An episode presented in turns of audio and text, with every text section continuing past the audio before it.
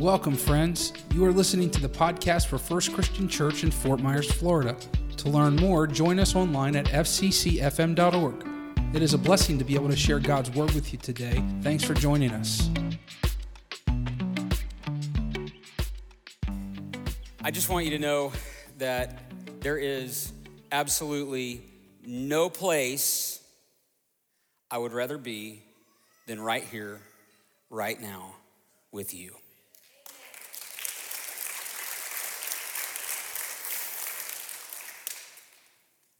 What I like to do uh, actually every October is I like to try to think of something uh, spooky to preach about. Or, or maybe I could say it like this I like to address the darkness with some light. How appropriate was that?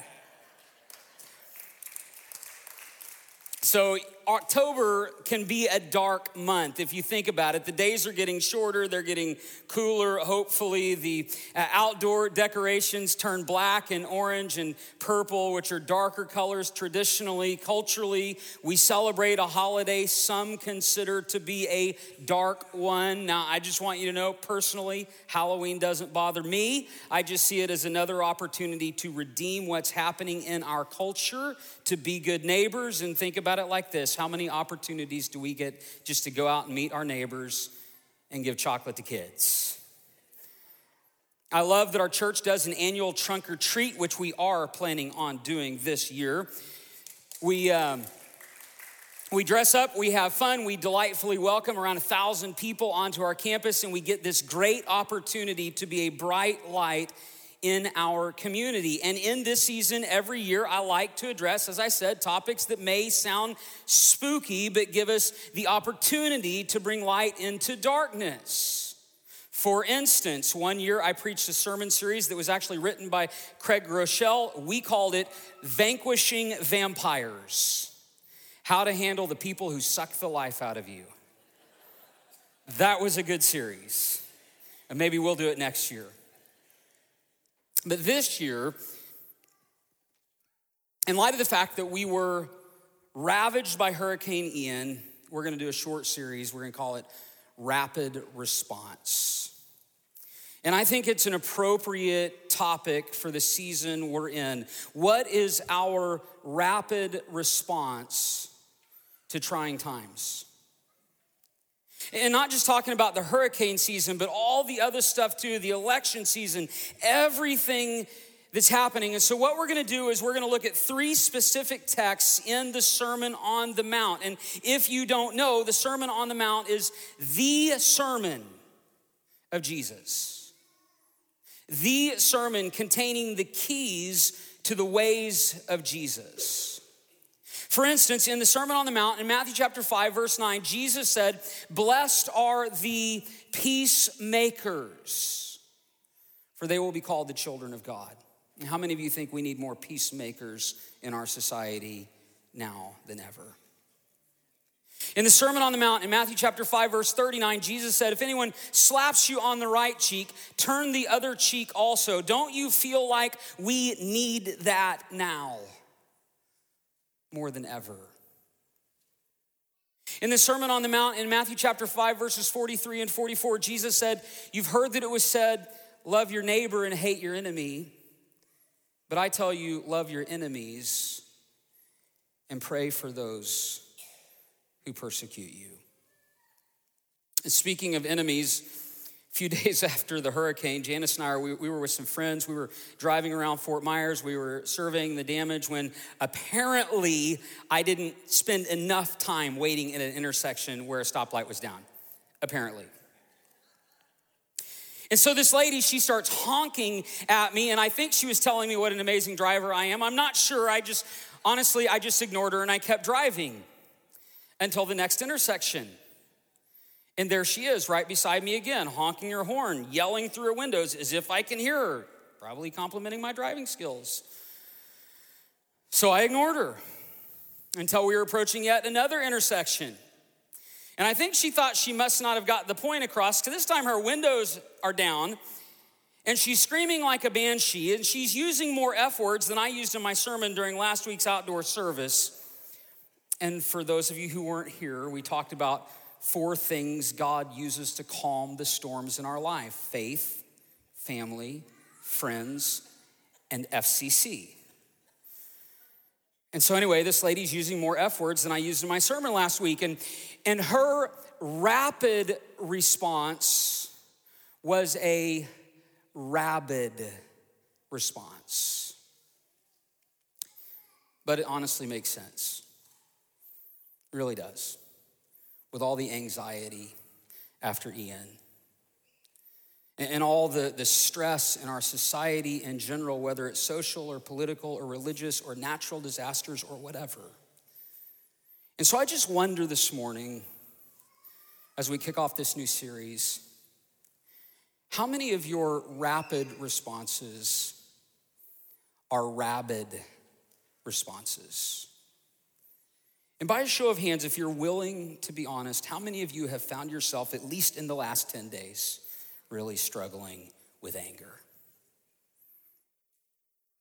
Now, I know I have some blind spots, but anger isn't something I generally struggle with. I mean, I get, I get irritated and I get frustrated, and sometimes I get a little snippy and sarcastic, especially with my kids, but, but I don't struggle with anger. I do, however, struggle with self delusion.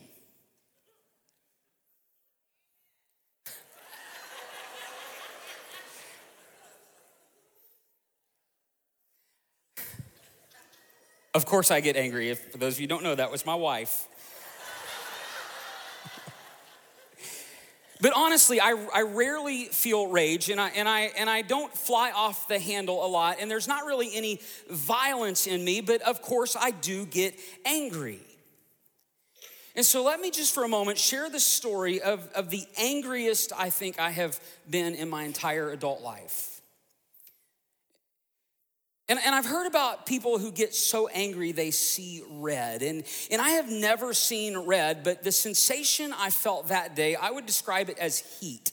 Like it was so hot, it literally felt like the skin was melting off of my face.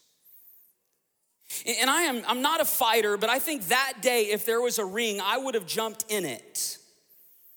And it was, it was a Monday morning, and our church staff in Illinois, we were at Midway Airport, and we were flying to the Exponential Conference in Orlando, Florida. And, uh, and our staff was standing in line at curbside check in, which is kind of like a fast pass to getting your baggage checked and getting your boarding tickets and getting through security. It's basically the, the fastest way through outside of TSA pre check. And there were eight or 10 of us, including our children's minister at the time, who's black. And I exaggerate not, as our group approached the check in agent, the agent pointed at him and said, This line is not for his kind. Now, this is Midway Airport. This is Chicago, Illinois. This is the Southwest Airlines terminal. This is broad daylight. And the man checking baggage and printing tickets with no shame at all, no reservation, says, This line is not for him. Now, at that point in my life, I had never heard such blatant racism. So open, so obvious, so unashamed, so unrestricted. And I felt an anger I don't ever remember feeling before or since. It was rage. It felt like the skin was melting off of my face and my Enneagram 8 came out. And if you don't know what that is, just think Justice Warrior. Like I wanted to fight. I immediately got loud. When I heard this man say this, I said, um, Excuse me? What was that? You want to repeat that? While my coworker whispered, Hey, Matt, it's not worth it. And I'm like, not worth it? Are you kidding me? And I literally start walking toward the curbside attendant, all five foot five inches of me. And I'm like, oh, he's with us, which was a really stupid thing to say, as if that's what validated his human dignity. And then my coworker grabbed my arm and he said something along the lines of, I know this may be a new experience for you but it's not new for me. It's something I have to deal with pretty regularly. And oh, by the way, your response is not our way. Now, I didn't like that answer. So then he got real direct. He said, Look, you're gonna get in a fight and you're probably gonna get beat up. and you're probably gonna get arrested and we're all gonna miss our flights and it's not worth it. That's not our way. And I'll just be honest and say, I don't always know the best way. You know, situations like that, just being transparent here, I actually hardly ever know the best way. I mean, I mean, there certainly is a better way and a calling and a holiness and a godliness in confronting injustice. But my anger, expressed by me getting big and getting loud and posturing like I wanted to fight, that is not the way. So, what is the way? Well, instead of a big idea for today, I want to ask a big question for today. And, and here it is What is the way of Jesus when it comes to anger? What is the way of Jesus when it comes to anger? How many of you think that's an important question for us today? I mean, I think we all know that it is. And I think that's so very important because our society is so full of anger and, and full of angry people. We have angry politicians and angry citizens, angry conservatives and angry progressives. They're, they're angry Christians. They're angry everything else. There's angry athletes and angry celebrities, angry parents and angry students, angry social media personalities Any angry victims of hurricanes? I mean, everybody's angry. Two years ago, man, that was an angry time. I remember there were people who were angry with me for shutting down our live worship services to protect them from COVID. And then there were people who were angry with me for reopening them to protect their mental and spiritual health.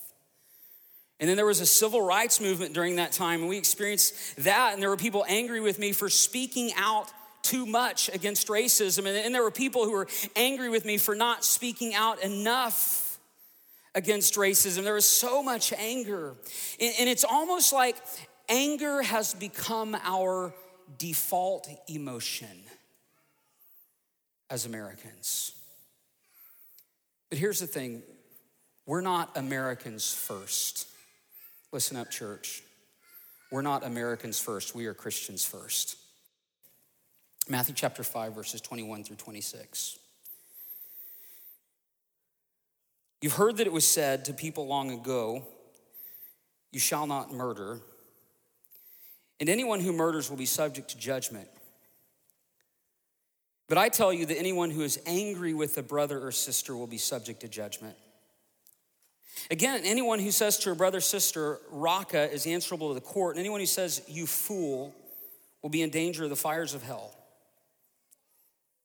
Therefore, if you're offering your gift at the altar and there remember that your brother or sister has something against you, leave your gift there in front of the altar. First go and be reconciled to them, then come and offer your gift. Settle matters quickly with your adversary who's taking you to court.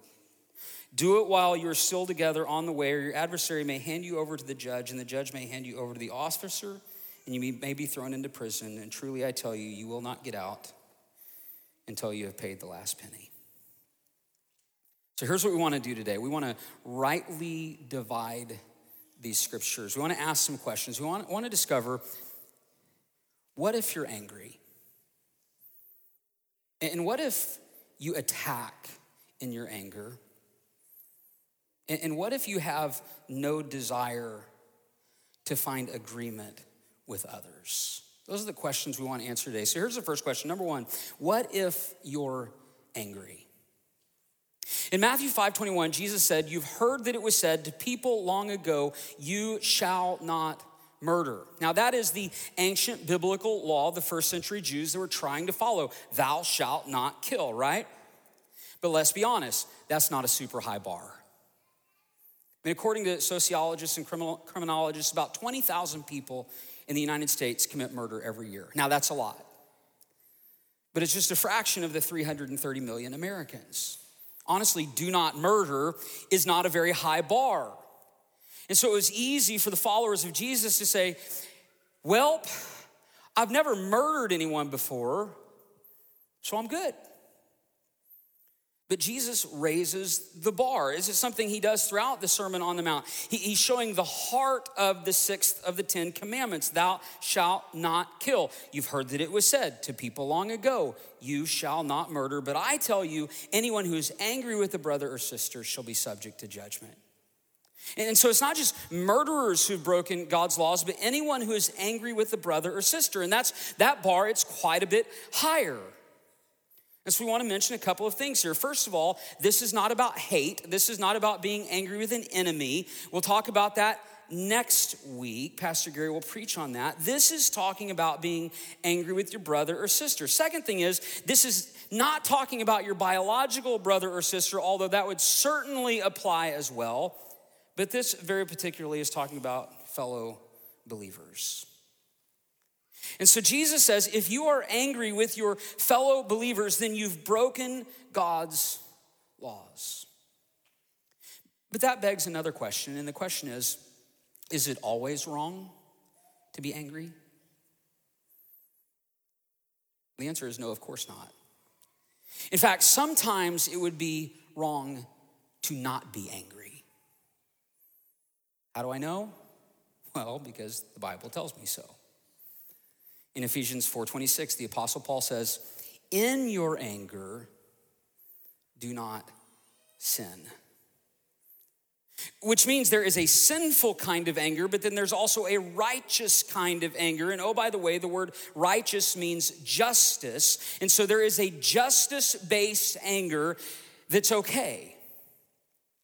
So let's think this through. When my African American coworker, my fellow minister of the gospel, my dear brother and friend was demeaned based on the color of his skin, was it okay for me to get angry?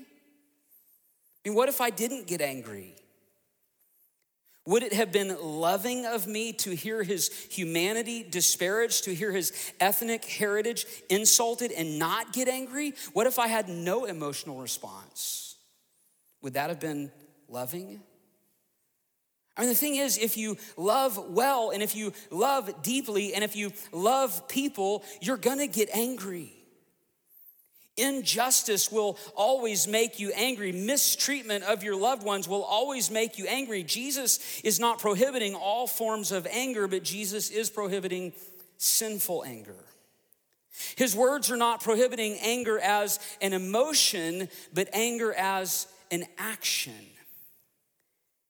If in your anger you attack the object of your anger, then your anger response is what's sinful, not the anger itself. Anger is not sinful, but anger that leads to aggression is. It's like this you cannot always control your emotions, how you feel, but you always can control your actions, what you do with those feelings. And so, spiritually mature people, emotionally mature people, they can feel their anger and respond appropriately, like Jesus. That's something Jesus could do.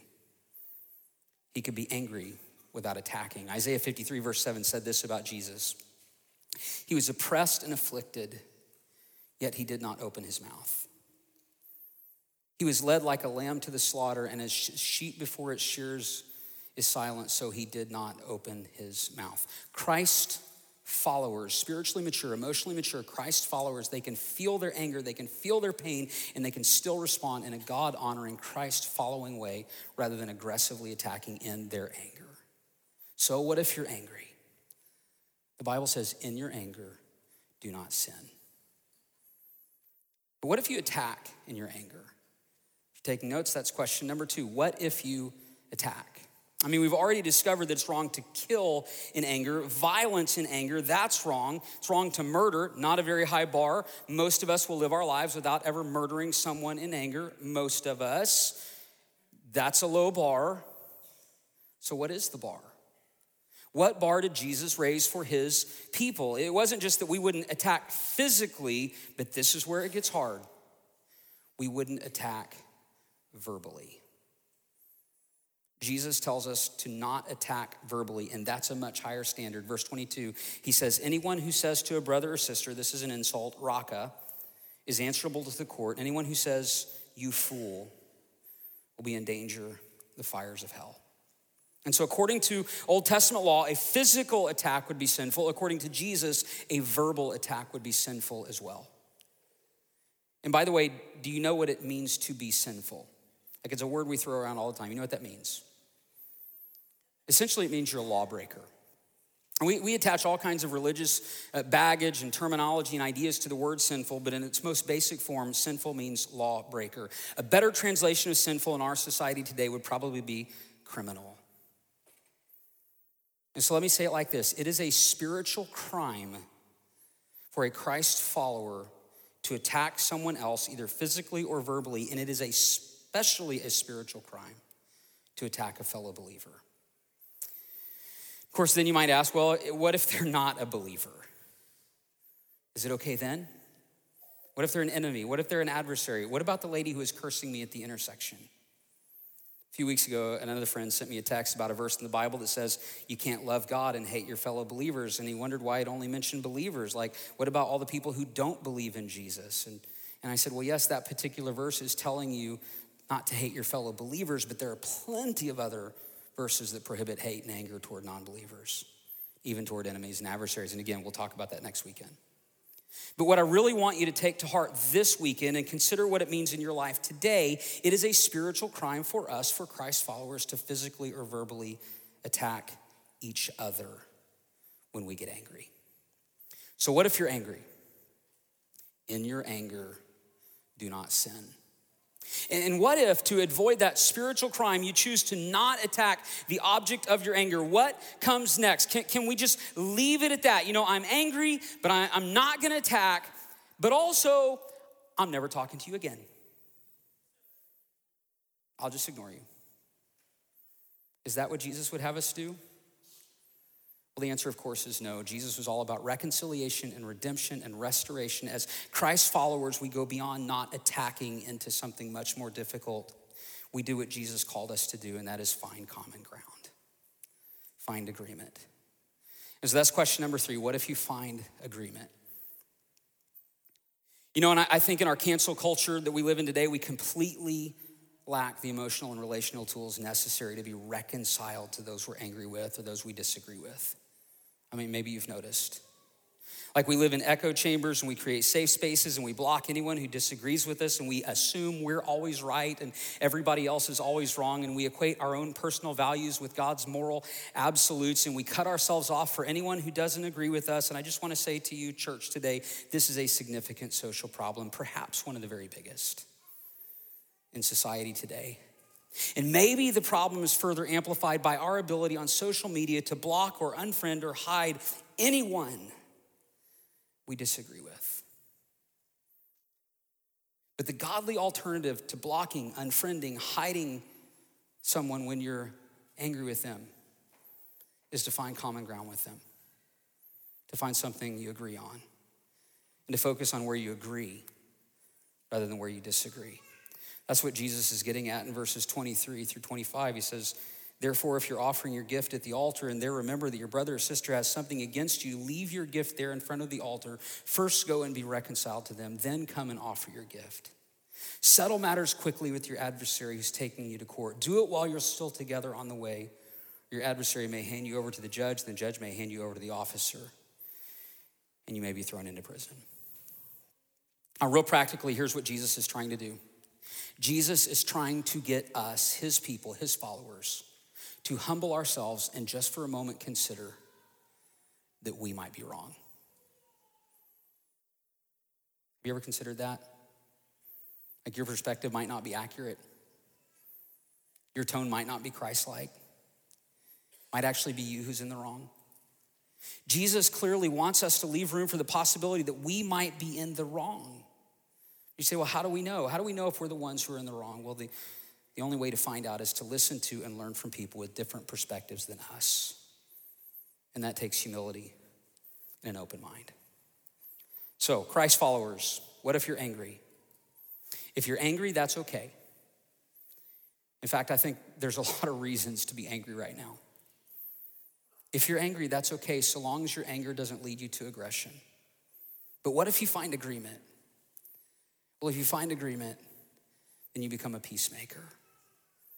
And in Matthew chapter 5, verse 9, one of the very first verses in the Sermon on the Mount, we read it a few moments ago. Matthew 5, 9, Jesus said, Blessed are the peacemakers, for they will be called the children of God. So here's the way of Jesus when it comes to anger. Number one, we don't attack when we're angry. Instead, number two, we look for opportunities to make peace. And number three, we open ourselves to the possibility that we might be wrong. And here's our takeaway for today let your anger lead you into a deeper relationship with Jesus. We are believers in Jesus, and sincere belief should compel us to action. As believers of Jesus, we want to be disciples of Jesus, and that means we're willing to learn from him and mold our lives, our words, our actions, our attitudes, yes, even our outcomes. We mold our lives around he and his teachings. And his teachings make it clear how we should handle our anger. And so this week, in those moments, and they will come, when you're feeling rage on the rise, when those negative emotions move from a simmer to a boil, when you want to react aggressively, here's your rapid response Am I following Jesus in this moment? Let's pray. God, help us to follow Jesus in every moment especially in our moments of anger. Help us that, that in our anger, we do not sin. Help us that, that in our anger, we'd seek agreement. Help us that in our anger, we'd humble ourselves and consider that we could be wrong. May that be our rapid response. In Jesus' name. Amen. We pray this message has been a blessing to you. If we can pray for you or encourage you in any capacity, please let us know at fccfm.org.